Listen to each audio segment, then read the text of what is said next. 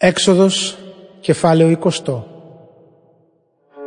Ο Θεός μίλησε στο λαό και είπε αυτούς τους λόγους «Εγώ είμαι ο Κύριος ο Θεός σου που σε έβγαλα από την Αίγυπτο, τον τόπο της δουλείας. Δεν θα υπάρχουν για σένα άλλοι θεοί εκτός από μένα. Δεν θα κατασκευάσεις για σένα είδωλα και κανενός είδους ομοίωμα που να αντιπροσωπεύει οτιδήποτε βρίσκεται ψηλά στον ουρανό ή εδώ κάτω στη γη ή μέσα στα νερά κάτω από τη γη. Δεν θα τα προσκυνάς ούτε θα τα λατρεύεις γιατί εγώ ο Κύριος, ο Θεός σου, είμαι Θεός που απαιτώ αποκλειστικότητα. Για την αμαρτία των πατέρων που μου αντιστέκονται, τιμωρώ τα παιδιά ακόμη και ως την τρίτη και την τέταρτη γενιά Δείχνω όμως την αγάπη μου σε χιλιάδες γενιές αυτών που με αγαπούν και τηρούν τις εντολές μου.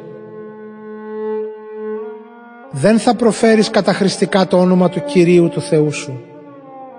Πράγματι, εγώ ο Κύριος δεν θα θώσω κανέναν που προφέρει το όνομά μου καταχρηστικά. Να θυμάσαι την ημέρα του Σαββάτου για να την ξεχωρίζεις και να την αφιερώνεις στον Κύριο. Έξι μέρες θα εργάζεσαι και θα κάνεις όλες τις εργασίες σου. Αλλά η έβδομη μέρα είναι μέρα ανάπαυσης, αφιερωμένη σε μένα, τον Κύριο το Θεό σου. Την ημέρα αυτή δεν επιτρέπεται να κάνεις καμιά εργασία, ούτε εσύ, ούτε ο γιος σου, ούτε η θυγατέρα σου, ούτε ο δούλος σου, ούτε η δούλη σου, ούτε τα ζώα σου, ούτε ο ξένος που κατοικείς στις πόλεις σου.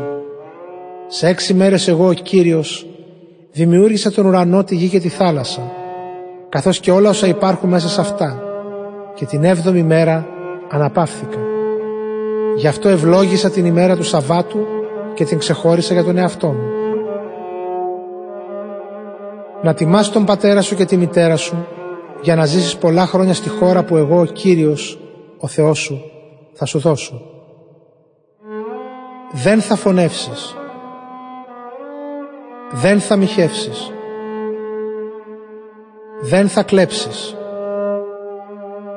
Δεν θα καταθέσεις ψεύτικη μαρτυρία ενάντια στο συνάνθρωπό σου.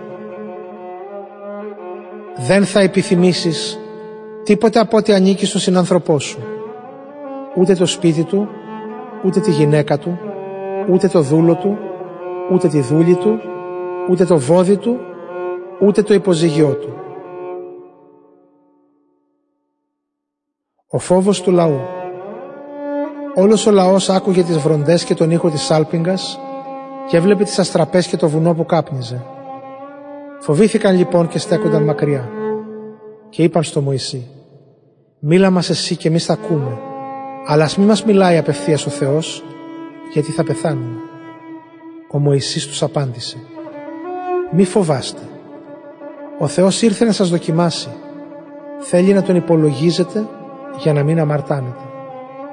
Ο λαός στεκόταν μακριά, ενώ ο Μωυσής πλησίασε το σκοτεινό σύννεφο όπου ήταν ο Θεός. Διατάξεις για το θυσιαστήριο Ο Κύριος έδωσε εντολή στο Μωυσή να πει εκ μέρους τους στους Ισραηλίτες «Εσείς είδατε ότι σας μίλησα από τον ουρανό. Δεν θα κατασκευάσετε για τον εαυτό σας θεούς από ασήμι ή από χρυσάφι για να τους λατρεύετε και αυτούς κοντά σε μένα. Θα μου κατασκευάσετε ένα θυσιαστήριο από χώμα και πάνω του θα προσφέρετε τις θυσίες των ολοκαυτωμάτων, τις θυσίες κοινωνίας, τα πρόβατά σας και τα βόδια σας. Σε κάθε τόπο που εγώ θα τον ξεχωρίζω για να με λατρεύετε, θα έρχομαι εκεί και θα σας ευλογώ. Σε περίπτωση που θα μου κατασκευάσετε πέτρινο θυσιαστήριο, δεν θα το οικοδομήσετε με λαξεμένες πέτρες, γιατί αν τις επεξεργαστείτε με τις μήλες σας, θα τις βεβηλώσετε. Δεν θα ανεβαίνετε με σκαλοπάτια στο θυσιαστήριό μου, για να μην αποκαλύπτονται από πάνω του τα απόκριφα μέλη σας.